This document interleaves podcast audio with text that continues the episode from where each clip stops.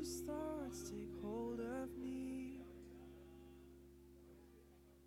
I remember you're the Prince of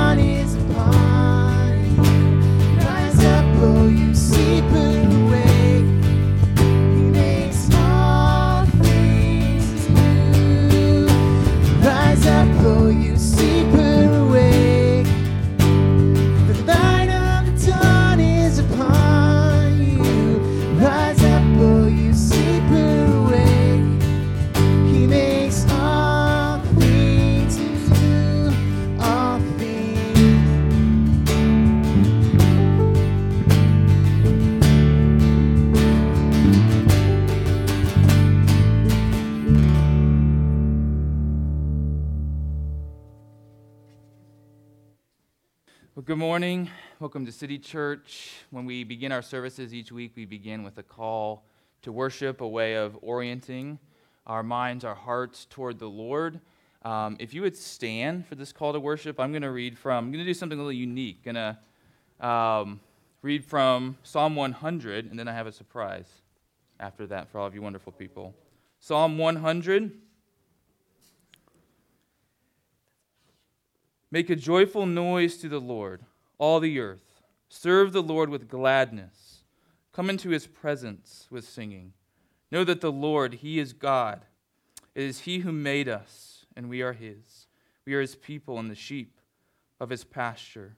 Enter his gates with thanksgiving and his courts with praise. Give thanks to him, bless his name, for the Lord is good. His steadfast love endures forever, and his faithfulness to all generation. So here's a surprise. I you can look at this later if you'd like. I actually decided I, my um, my dad had a hymnal from 1889, actually, uh, that now I have, um, and I'm going to read hymn number one uh, from this hymnal from 1889. And actually, the hymn that I'm reading, and this will be our prayer. Uh, this reading from this hymnal. Uh, this is from the Reverend William Kethe, who as far as we can tell, is a Bible translator, and he focused on translating the Psalms. And so this hymn is based off of Psalm 100, and it was written all the way back in 1561. So 1561. Here's our prayer, this hymn from the Reverend William Kethe. Let's pray together. All people that on earth do dwell, sing to the Lord with cheerful voice. Him serve with mirth, his praise forth tell. Come ye before him and rejoice. Know that the Lord is God indeed. Without our aid, he did us make. We are his flock, he doth us feed, and for his sheep he doth us take. O enter then his gates with praise, approach with joy his courts unto. Praise, laud, and bless his name always, for it is seemly so to do. Lord, we ask that you would encourage our hearts this morning. It is sometimes very difficult to worship joyfully and energetically on dreary days um, where it's the cold outside can, can make our hearts cold if we're not careful. And this is a busy season that we're all in right now with ongoing challenges. And so I do pray that you would quicken our souls, that this would be a lively time of spirit guided worship. We love you so very much. And I pray that you would help us express that love exuberantly this morning. We pray this in Jesus' name. Amen.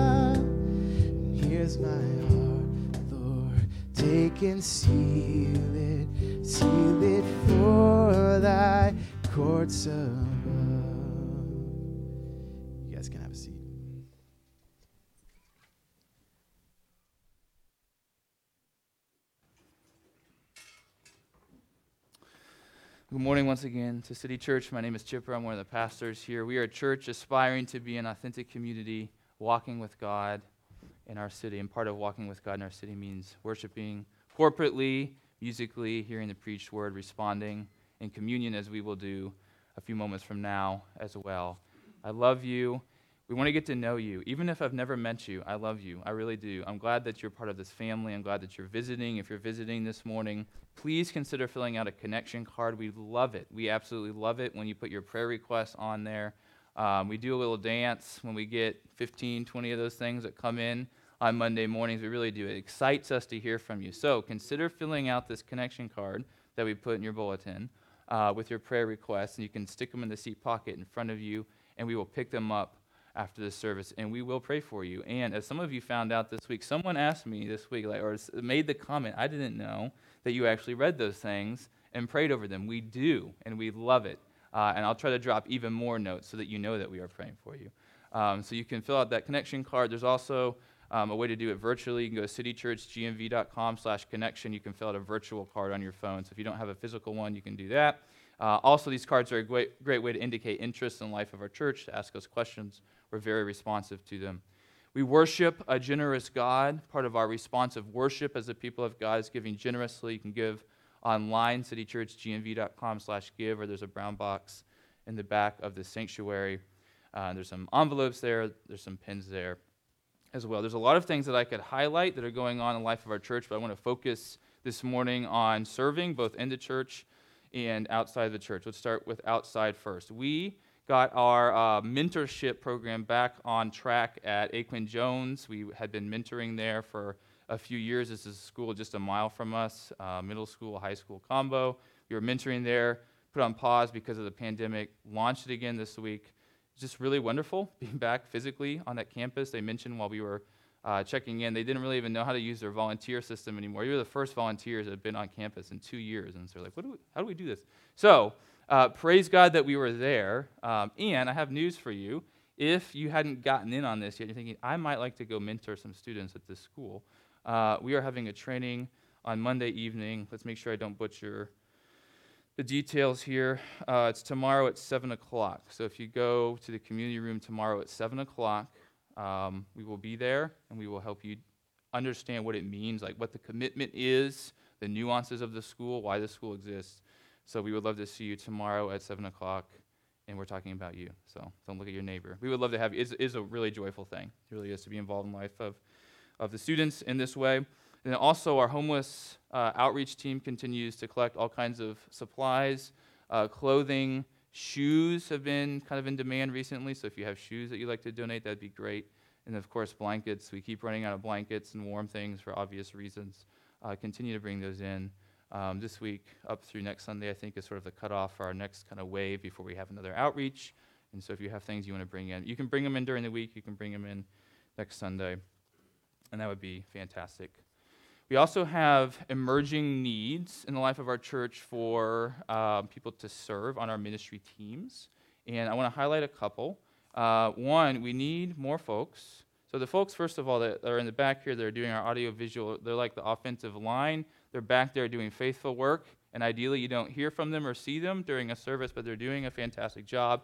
The work doubled during the pandemic because now we do the video thing and, and all that goes into that. We need more people to help on that team, to serve on that team. We're a little thin. Uh, a wonderful opportunity to get to know some other people and really bless the church. If you're interested, just put something on your connection card. We will follow up with you. But you can see we have a lot of opportunities to serve. The children's ministry team always needs people. Hospitality team always needs people. Uh, but I do want to emphasize our AV team has a lot of needs uh, right now, so we would encourage you. And th- there's a lot of kinds of things that you do. You don't have to be an expert at audiovisual stuff. There's, all, there's a whole spectrum of things that you can be a part of.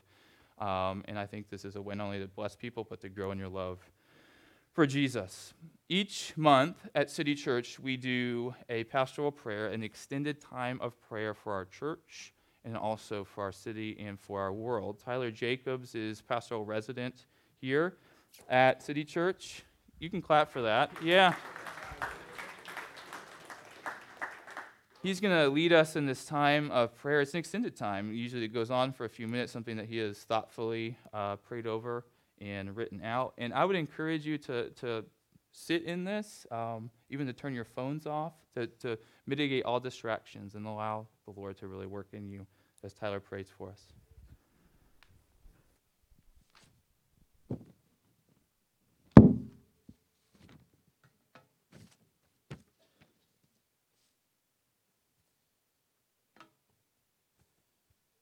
These words from Psalm 27 and 2 Corinthians 3. One thing have I asked of the Lord that I will seek after, that I may dwell in the house of the Lord all the days of my life, to gaze upon the beauty of the Lord and to inquire in his temple.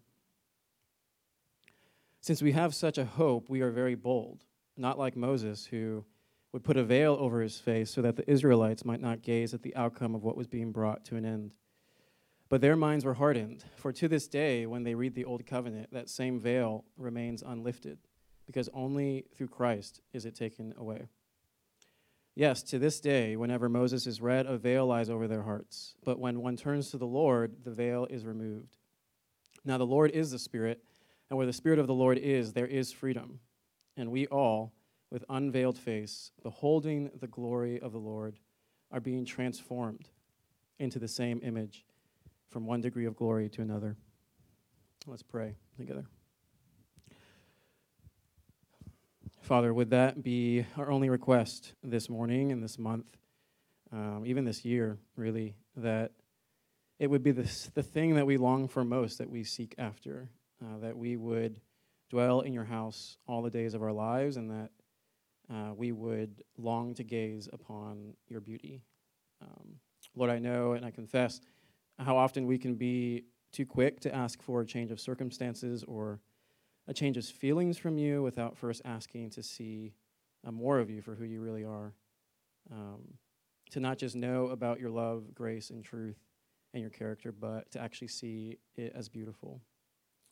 Father, forgive us for the ways we have sought after things you have made and looked to them to fill the need for beauty in our lives uh, more than we have looked after you. Uh, for the people, the things that Lord, each one of us have turned into our one thing that we have made into um, an ultimate thing. Uh, that could be friends, careers, family. Lord, you know um, each of our hearts. And so, Lord, forgive us for that. But we do thank you that, like this passage says, even though we deserve to uh, have your glory hidden from us, that through Christ uh, you have torn the veil. Um, Lord, may we see more deeply the beauty of Jesus' love for us in the gospel. Um, that though having all the beauty, he would empty himself of his beauty on the cross in order to make us beautiful in your sight. And that's an amazing thing. It's hard to even grasp, as Paul is saying here. And we do want to grasp it, though. We need your spirit and your help to do that more this month. And so we pray for it. Um, Lord, I pray specifically uh, that this gospel would provide comfort to those in our church who are hurting today, um, peace to those who are anxious, uh, conviction and motivation when um, we might be apathetic or indifferent. Uh, Lord, I pray that it would provide hope uh, if any of us are fatigued right now. And um, ultimately, like Paul says, that it would also provide freedom from uh, sin and, and from things that, Lord, we might trust in more than Christ. And so, Lord, we pray for that and do pray too, in light of this month, uh, there is the City Roots project that's launching at the end of the month, and we want this to be the basis for that. Um, we pray that as we look to expand in downtown, um, yeah, that would be the motivation that, that we would uh, want to see other people gather with us and uh, worship you together. Um, Lord, we pray for the event itself that it would be catalytic for the rest of the project. It would be unifying. Um, Lord, would it be a time that we can reflect on everything you've done for us and through us in this church? And we thank you for the City Roots team, for the people that are on this team that are here and those who are not, that, um, yeah, we would even reach and exceed our goal, uh, the short term goal of 3,000 to close on our building by March 1st. Um, Lord, there's other things to pray for this month, and we pray for the community engagement and evangelism, evangelism efforts that are continuing.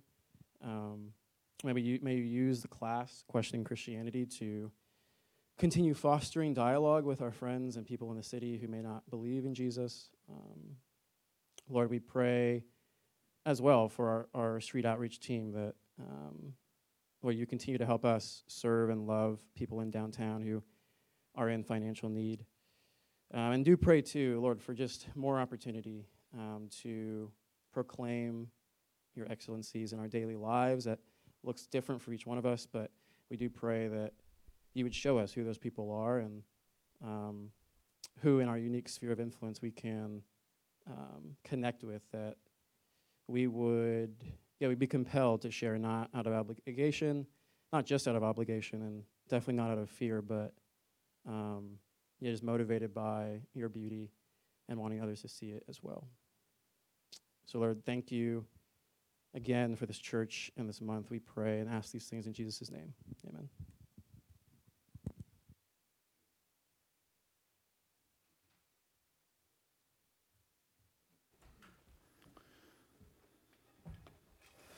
Thank you, Tyler. Um, our scripture passage this morning is from 2 Corinthians chapter 5. We're really we're focusing on verses 18 through 21. I'm going to read 16 through 21. 2 Corinthians chapter 5, 16 through 21. The passage will be up here on the screen. If you have a Bible, we would very much encourage you to pull that out and follow along with us. If you don't have a Bible, there are blue Bibles in the baskets and the seats in front of you, and you're welcome to own that, to take it home with you if you don't own a Bible. While you're looking for that passage, let me just say if you don't know what the City Roots Project is, it's where we are, Lord willing, buying our building, um, all four suites, not just this suite, but all four suites of this building, and then we'll be renovating it over time.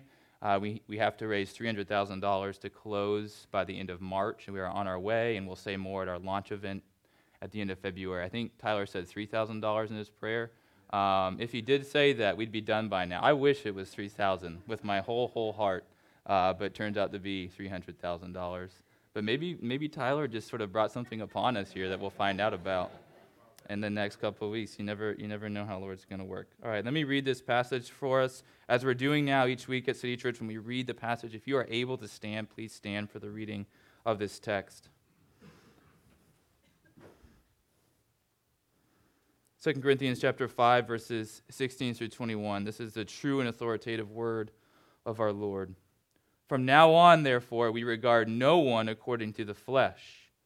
Even though we once regarded Christ according to the flesh, we regard him thus no longer. Therefore, if anyone is in Christ, he is a new creation. The old has passed away. Behold, the new has come. All this is from God, who through Christ reconciled us to himself and gave us the ministry of reconciliation. That is, in Christ, God was reconciling the world to himself, not counting their trespasses against them, and entrusting to us the message of reconciliation.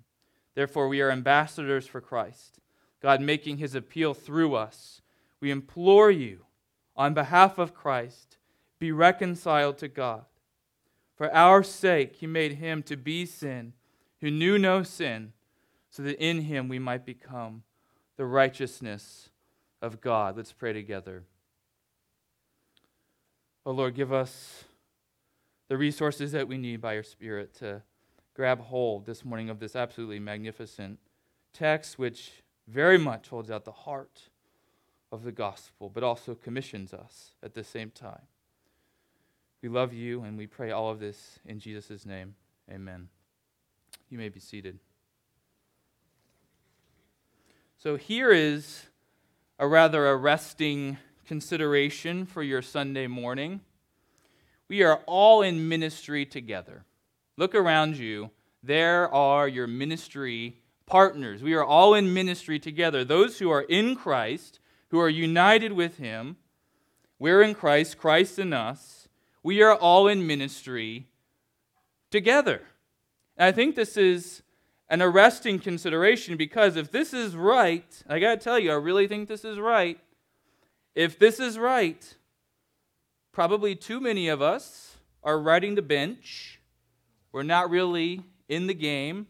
And then pressing that metaphor a bit further, our, um, our baseball team, and I'm, I'm thinking mainly here about the American church, that baseball team, is perhaps a a teensy bit dysfunctional right now, right? There's lots of arguing about positions, uh, lots of arguing about who should be managing, lots of arguing about what the object of the game really is, you know, a little bit of arguing about the right way to baptize the baseball players.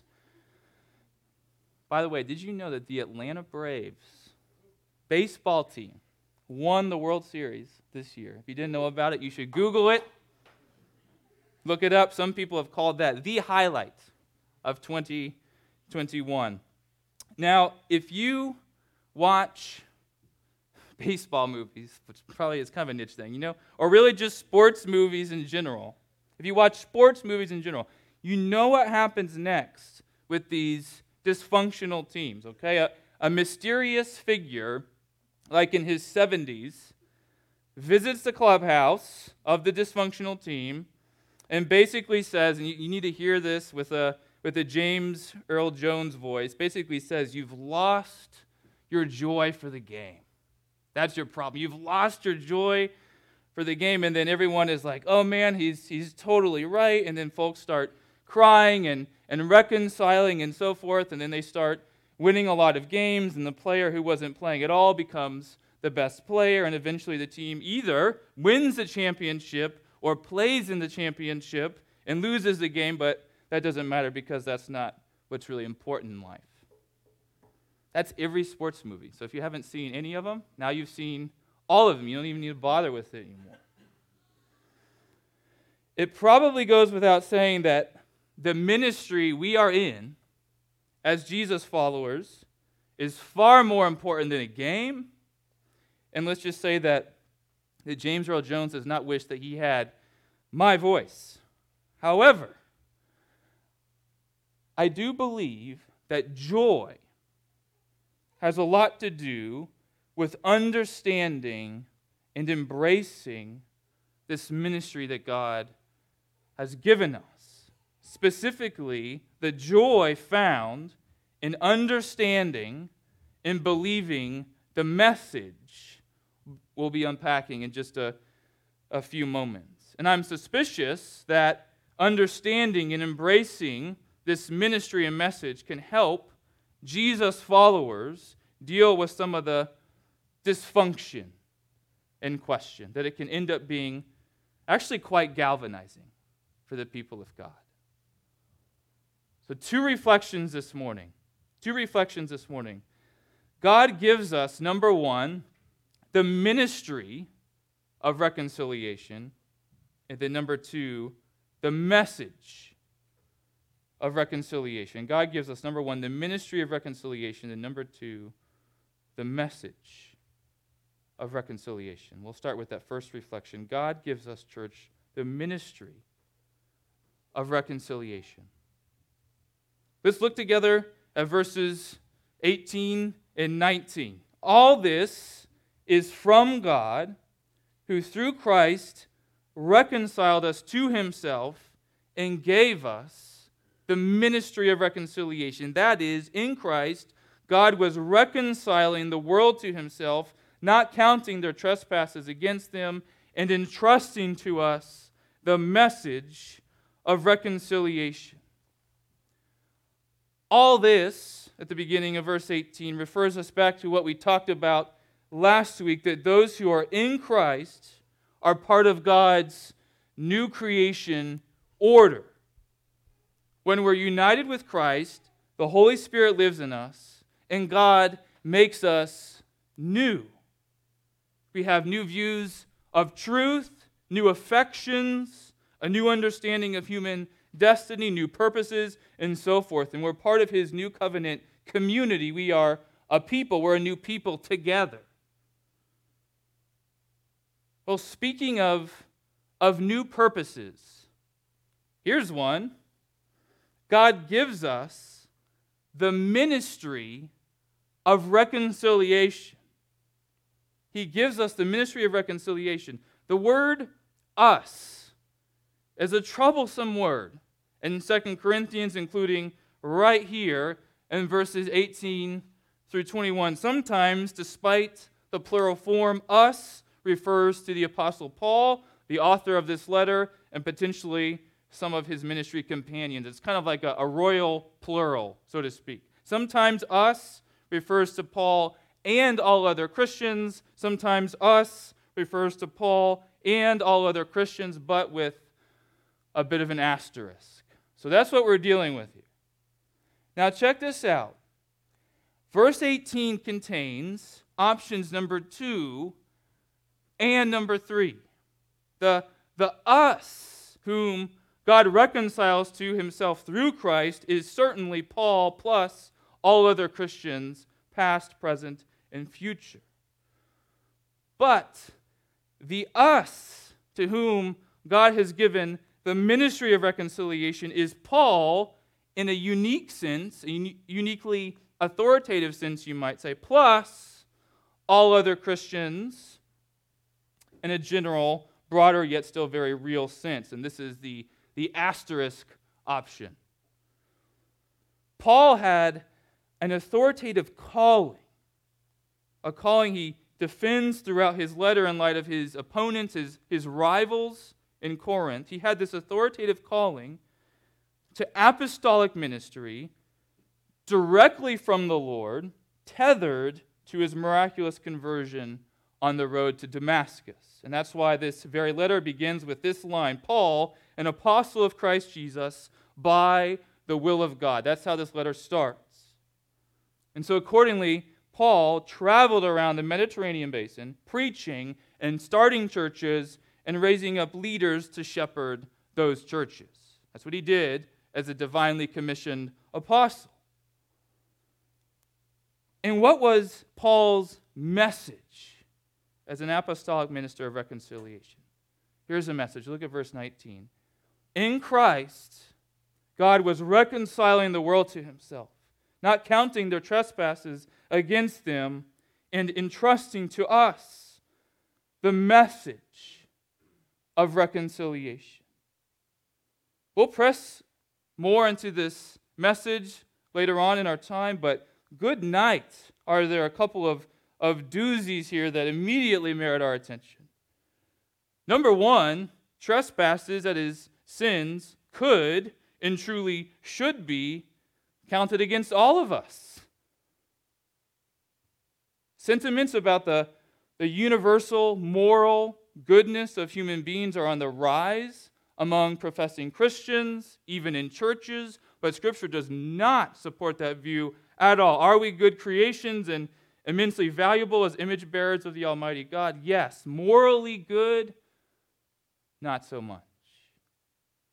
And despite the, the cultural currents away from this reckoning with universal sinfulness in our heart of hearts, we, we know that's dishonest. I mean, just pause for five seconds and we can see sin in our own lives, sin in our neighborhoods, sin in our cities, everywhere. G.K. Chesterton wrote in his book Orthodoxy that the doctrine of original sin is the only part of Christian theology that can really be proved just by opening your eyes.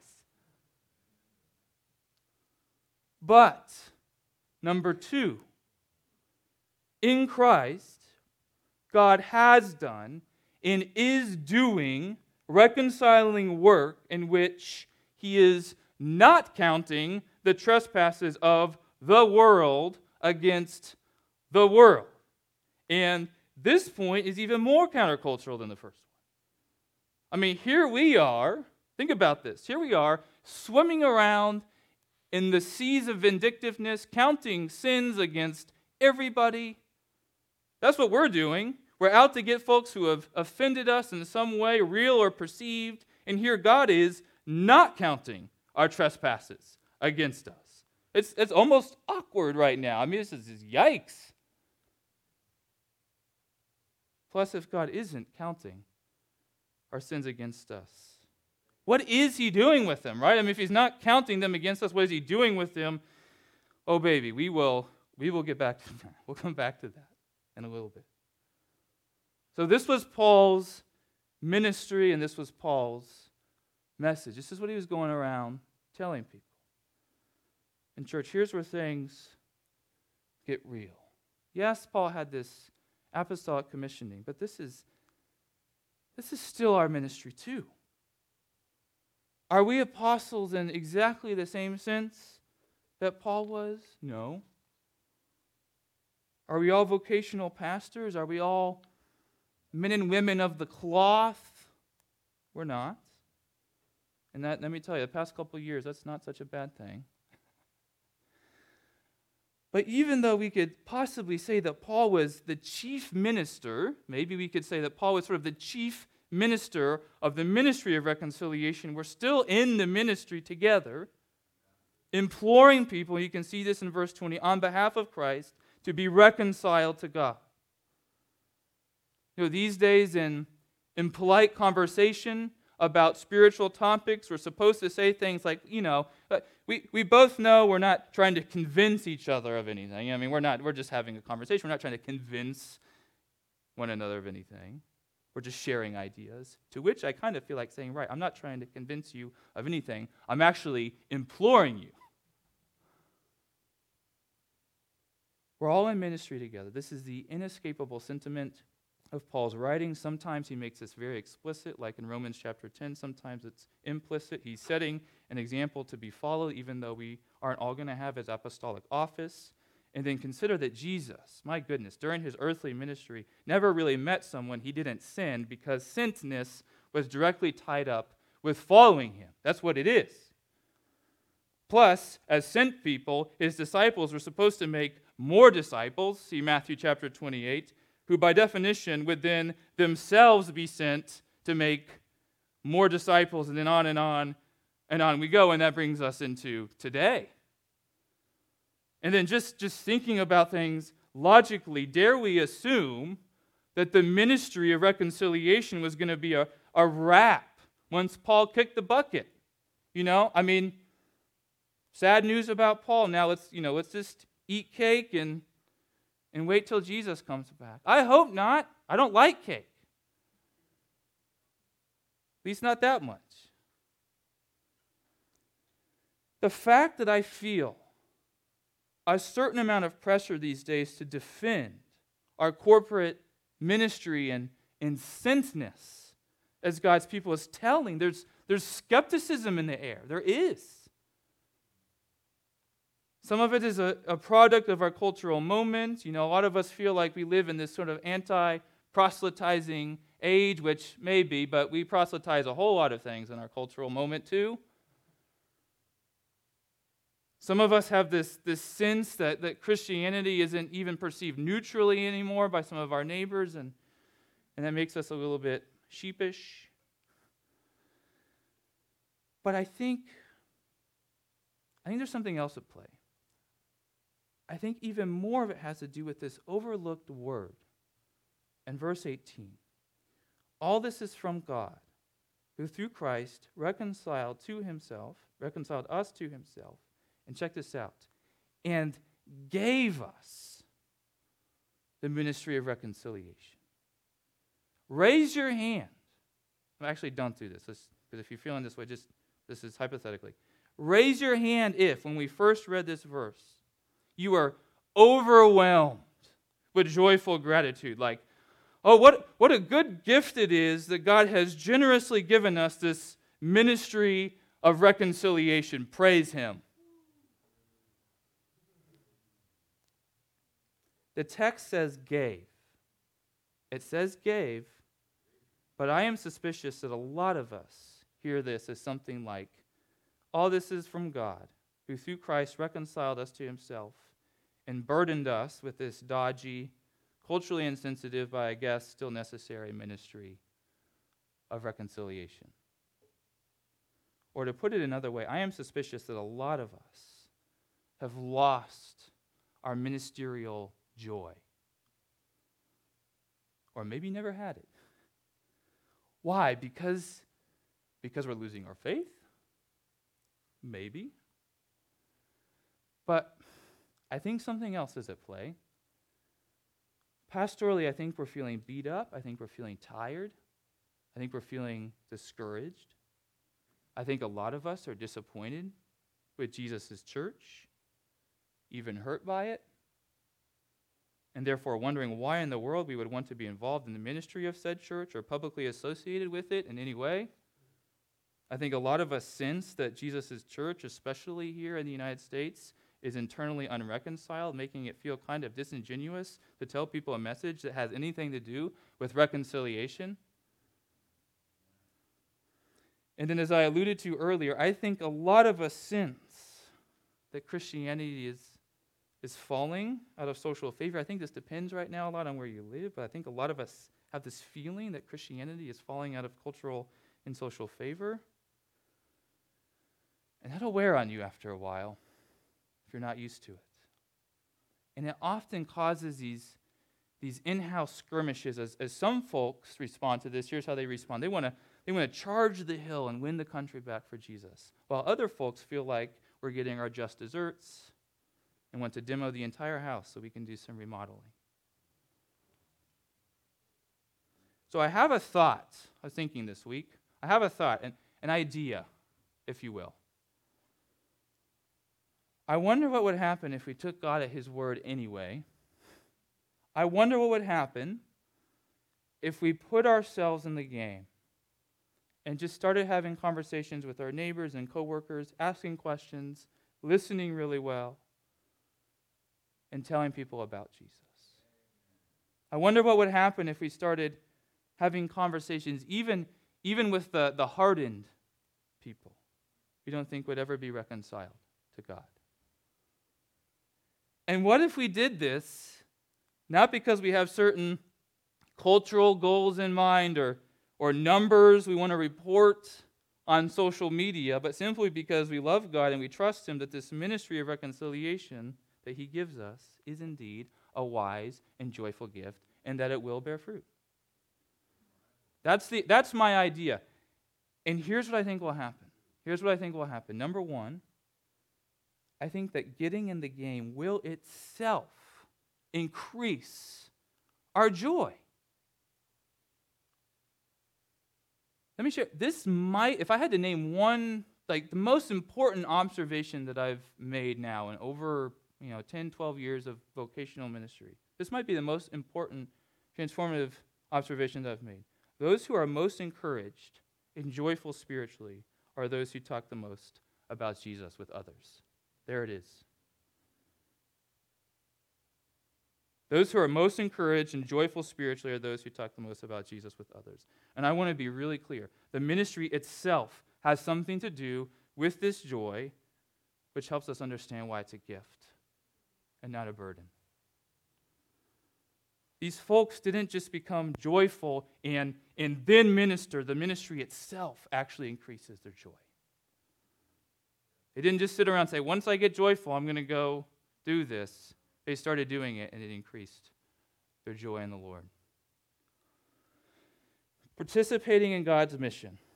Participating in God's mission. And I'm, I'm borrowing here from Avery Willis, Willis, who is a missiologist. Uh, God's mission is basically, I would say, is the redemptive purpose of God to establish his kingdom. Participating in God's mission is a pre- preeminently joyful participation. Becoming Christ's ambassadors, verse 20, is a preeminently joyful ambassadorship. And conversely, riding the bench, I'm telling you, it's very often the fast track to joylessness and spiritual depression. Martyn Lloyd-Jones talks about this in his book, Spiritual Depression. It's called Spiritual Depression. Martyn Lloyd-Jones, easily one of the top, most top 10, at least, most helpful books I've ever read in my entire life. One of the primary causes of spiritual depression is sitting on your faith and not talking about it with anybody. So that's the idea. And number one, I said, is getting in the game will itself increase our joy. I want to say a second thing, though. Getting in the game will help galvanize and unify God's people.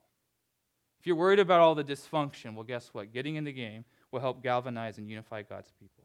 When we are not on mission, church, when we're not on mission, here's what happens we start arguing about the carpet, we start arguing about all the minutiae because our minds aren't really on Jesus. And we develop social cliques within the church that meet our needs because our minds aren't really on Jesus. And, and political goals and affiliations become more interesting to us than Jesus himself because our minds aren't really on Jesus, at least not directly.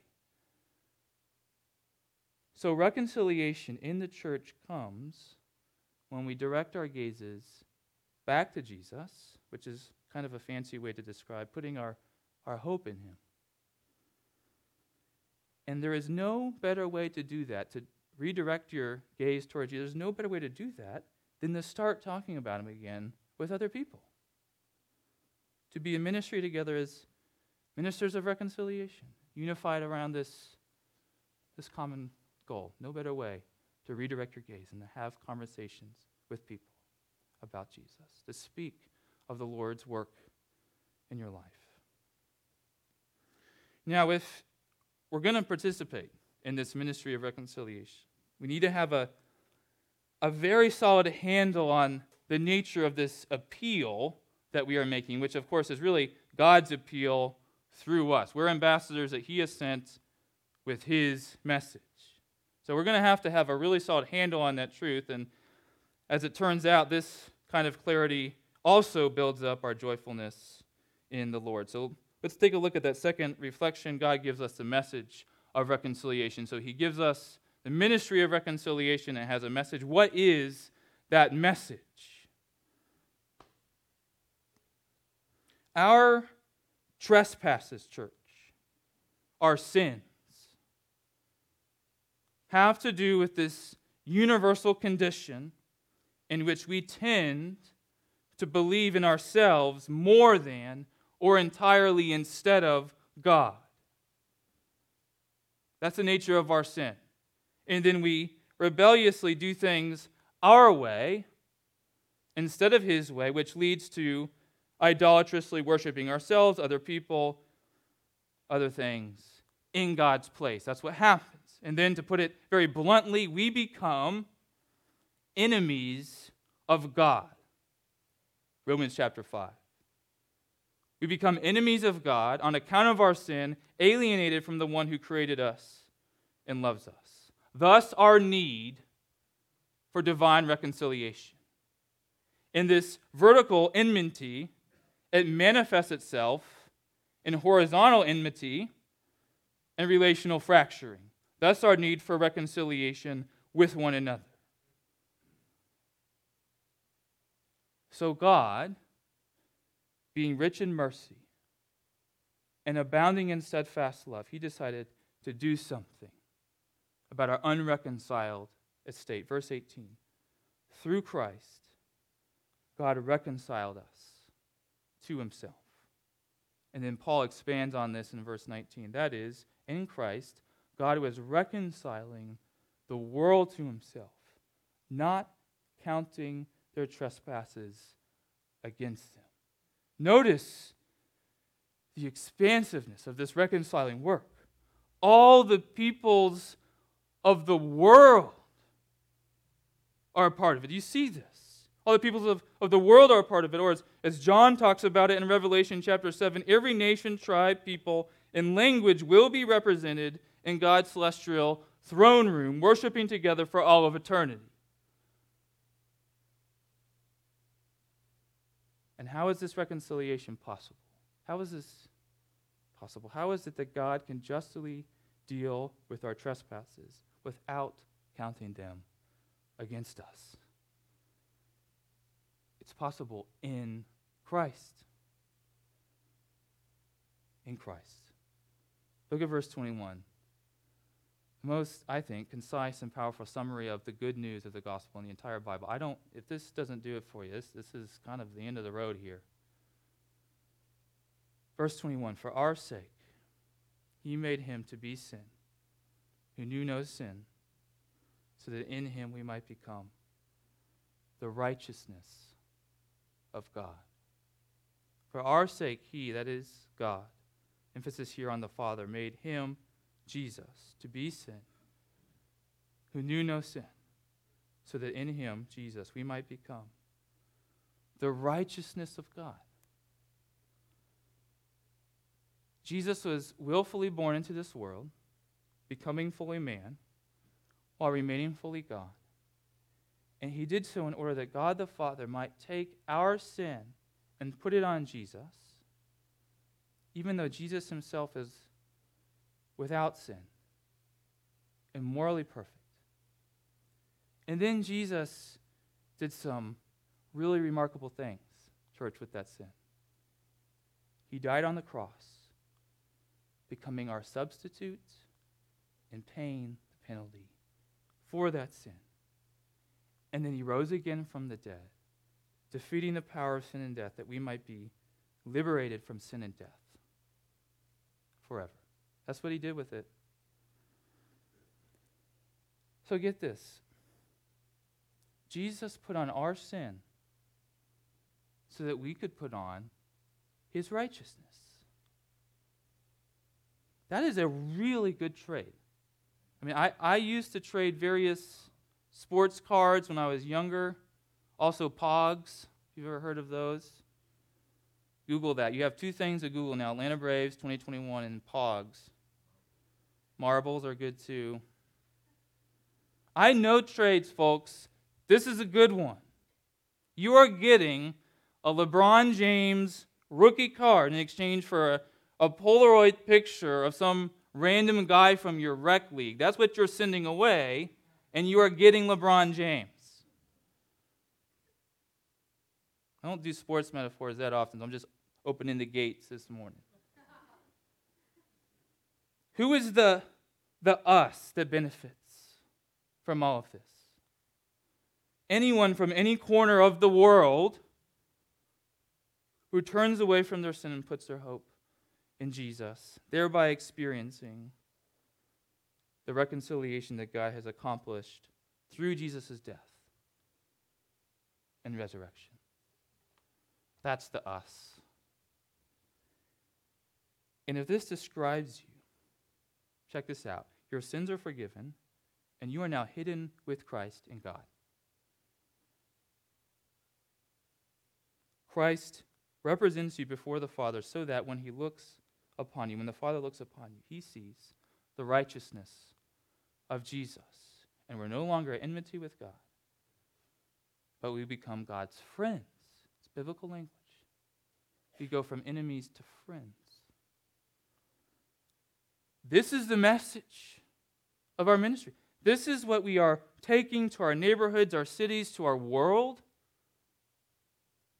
Christ represents us before God, and then, check this out, we go represent Christ to the world as his ambassadors, as his, as his messengers. Christ's representation before the Father makes us his representatives to the world. And we'll do all of this with, with different gifts and with different styles, but, but always with the same message. Some of us will be street preachers with, with fire in our belly, and some of us will be couch listeners with tears in our eyes, but always with the same message.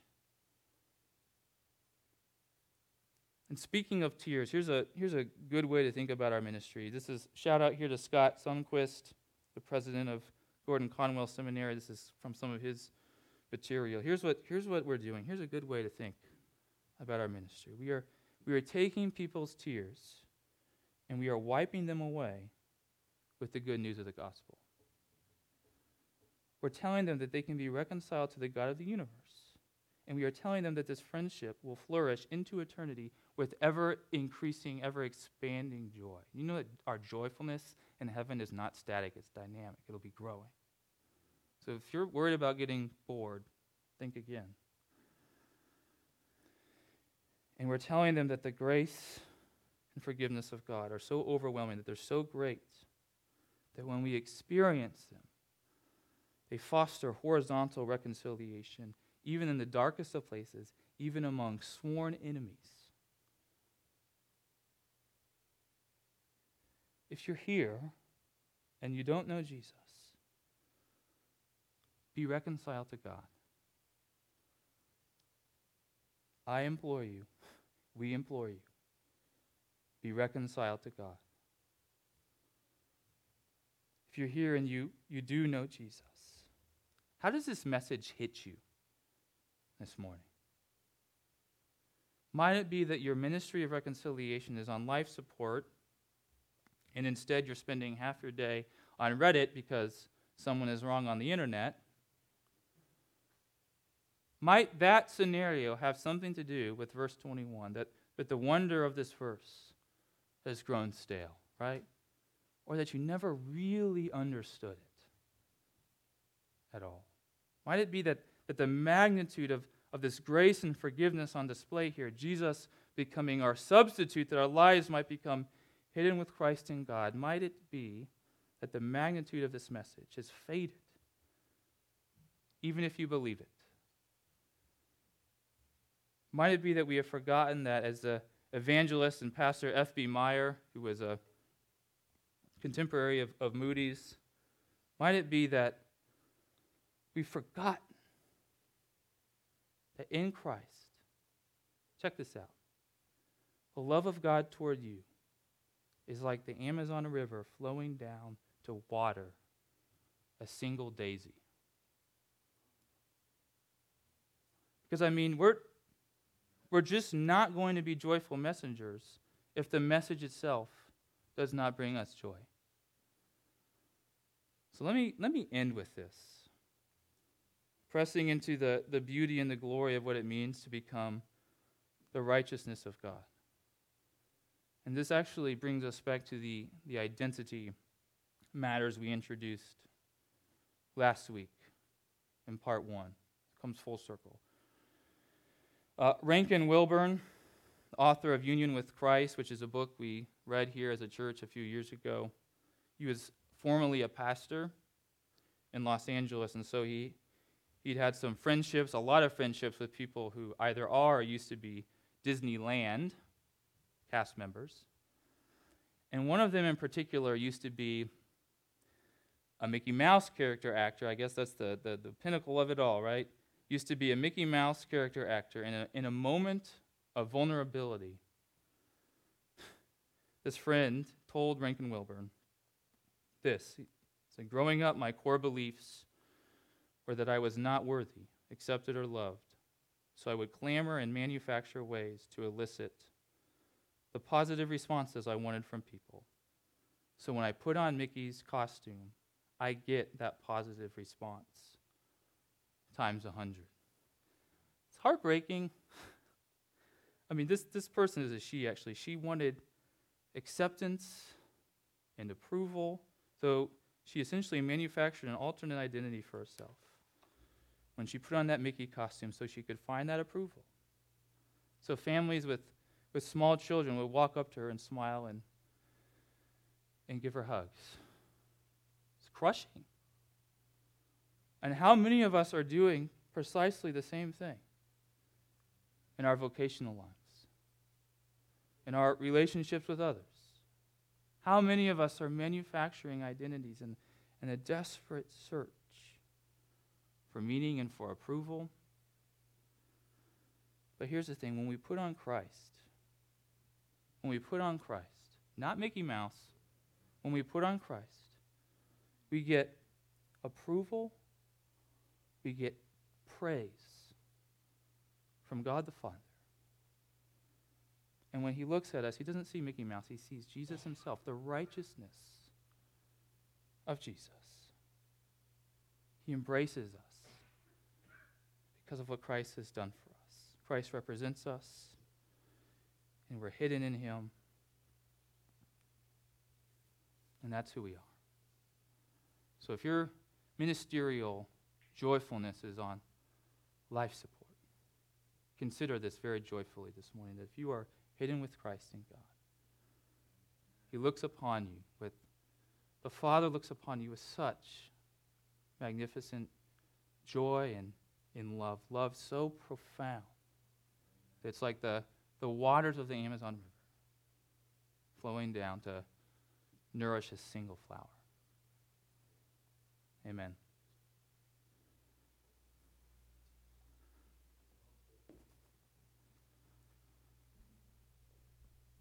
Every Sunday at City Church, we participate in the Lord's Supper together. I want to say this very clearly. Ministers of reconciliation need to be nourished spiritually, and that's what this is an opportunity to remember for our, our joy to be poured into. It's like this, the Lord's Supper is in many ways it's like this pot of joy that the Lord's just like taking and dumping over into our lives. So we're not just remembering when we submit to this meal in faith, God is using it by the power of the Spirit to nourish us and really change us, to water us. The Lord Jesus, on the night that he was to be betrayed, shared a meal with his disciples, and during the meal he took the bread. And when he broke it, he said, This is my body, broken for you. Do this whenever you eat of it, in remembrance of me. And then, in a similar manner, after the meal, Jesus took the cup. And as he poured it, he said, This cup is the new covenant in my blood. Do this whenever you drink of it, in remembrance of me. And Paul says, As often as we eat this bread and drink this cup, we're proclaiming the Lord's death until he comes again. A, sur- a sure and certain hope that is such a profound source of joy for followers of Jesus. It is true regardless of our external circumstances. Praise God. Come and be nourished in the Lord. Submit to this meal in faith. All of you who are followers of Jesus. After I pray, there will be an elder or deacon on either side of this table. They'll have a bowl with some wafers. When you approach them, they'll put one of the wafers in your hand, and you can pivot and grab one of the cups of juice. From the table, you're welcome to kneel and pray and take the elements up here. You can go back to your seat.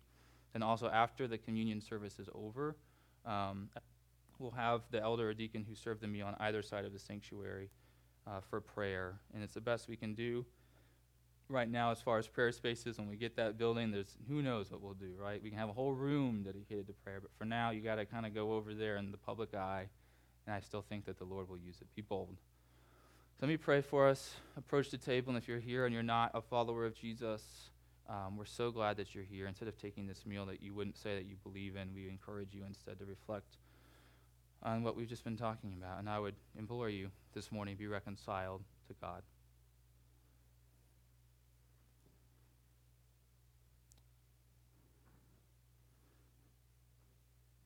Lord, we do give you praise as we meet with you, commune with you through this communion meal. Take that, that bucket of joy as we remember what Christ has done and accomplished for us and just, just dump it on us this morning. As we're navigating all kinds of challenges, getting kind of into the, the dog days of this semester, still navigating COVID with all of the various challenges and disappointments, frankly, sometimes that that involves. And Lord, I pray that you would give us eyes to see where sin might be interfering with our commissioning to be ministers of reconciliation, that we might confess it. And Father, would you give us fresh boldness this morning? We pray this in Jesus' name. Amen.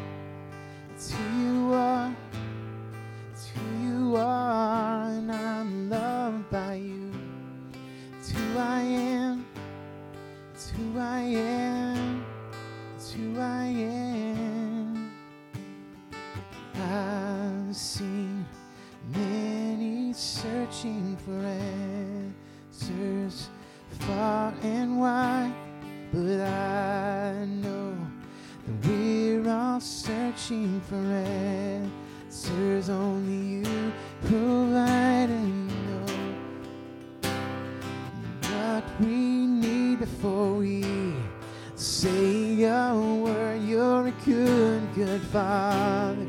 It's who you are. It's who you are. It's who you are. And I'm loved by you. It's who I am. It's who I am. It's who I am. And you're perfect in all of your ways. You are perfect in all of your ways. You are perfect perfect in all of your ways to us. You are perfect in all of your ways. You are perfect in all of your ways. You are perfect in all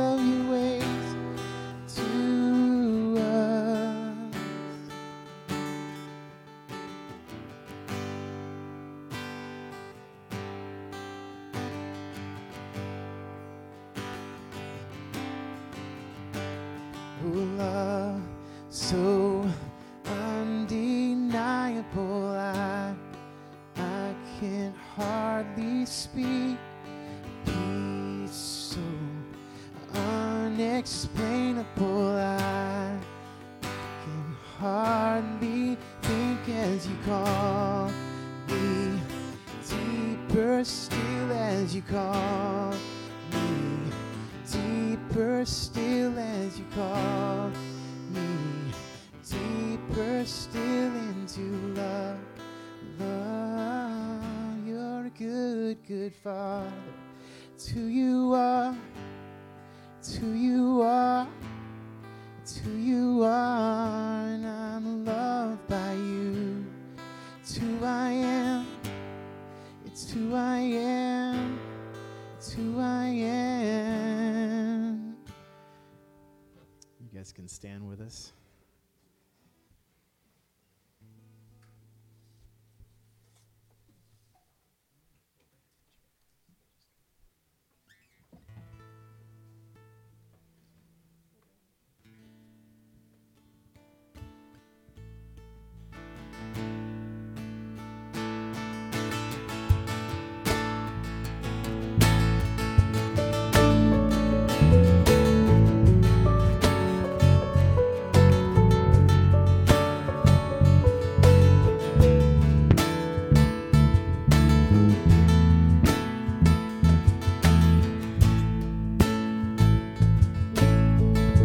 Is built. My hope is built on nothing less than Jesus' blood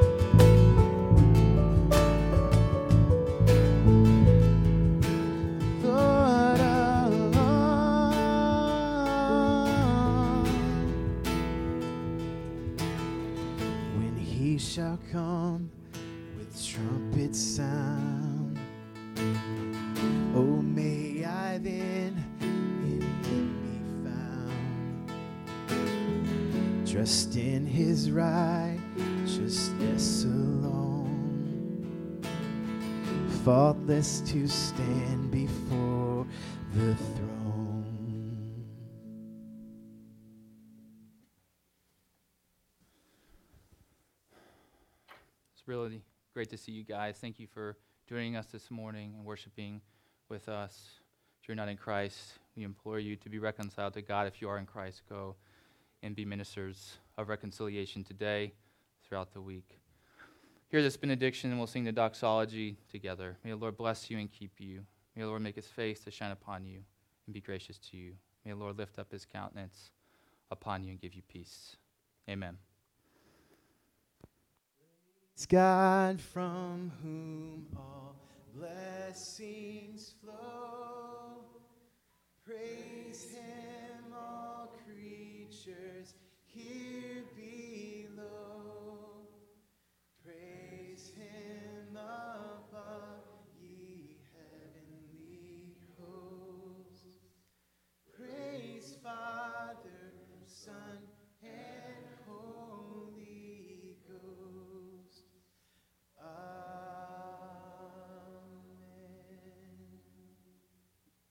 Go in peace.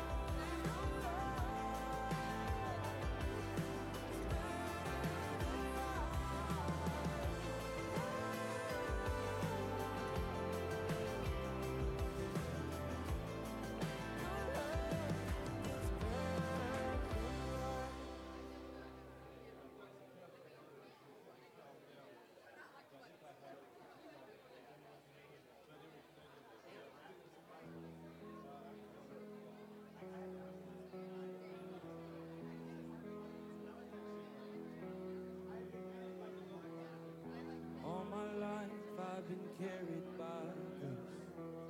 Don't ask me how, cause I can't explain.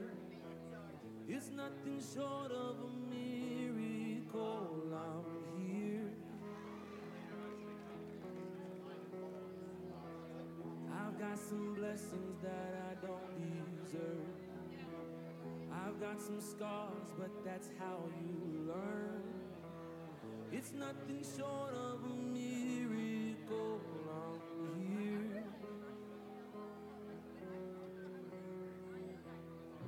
think it over and it doesn't matter. I know it comes from above. I've got miracles on miracles.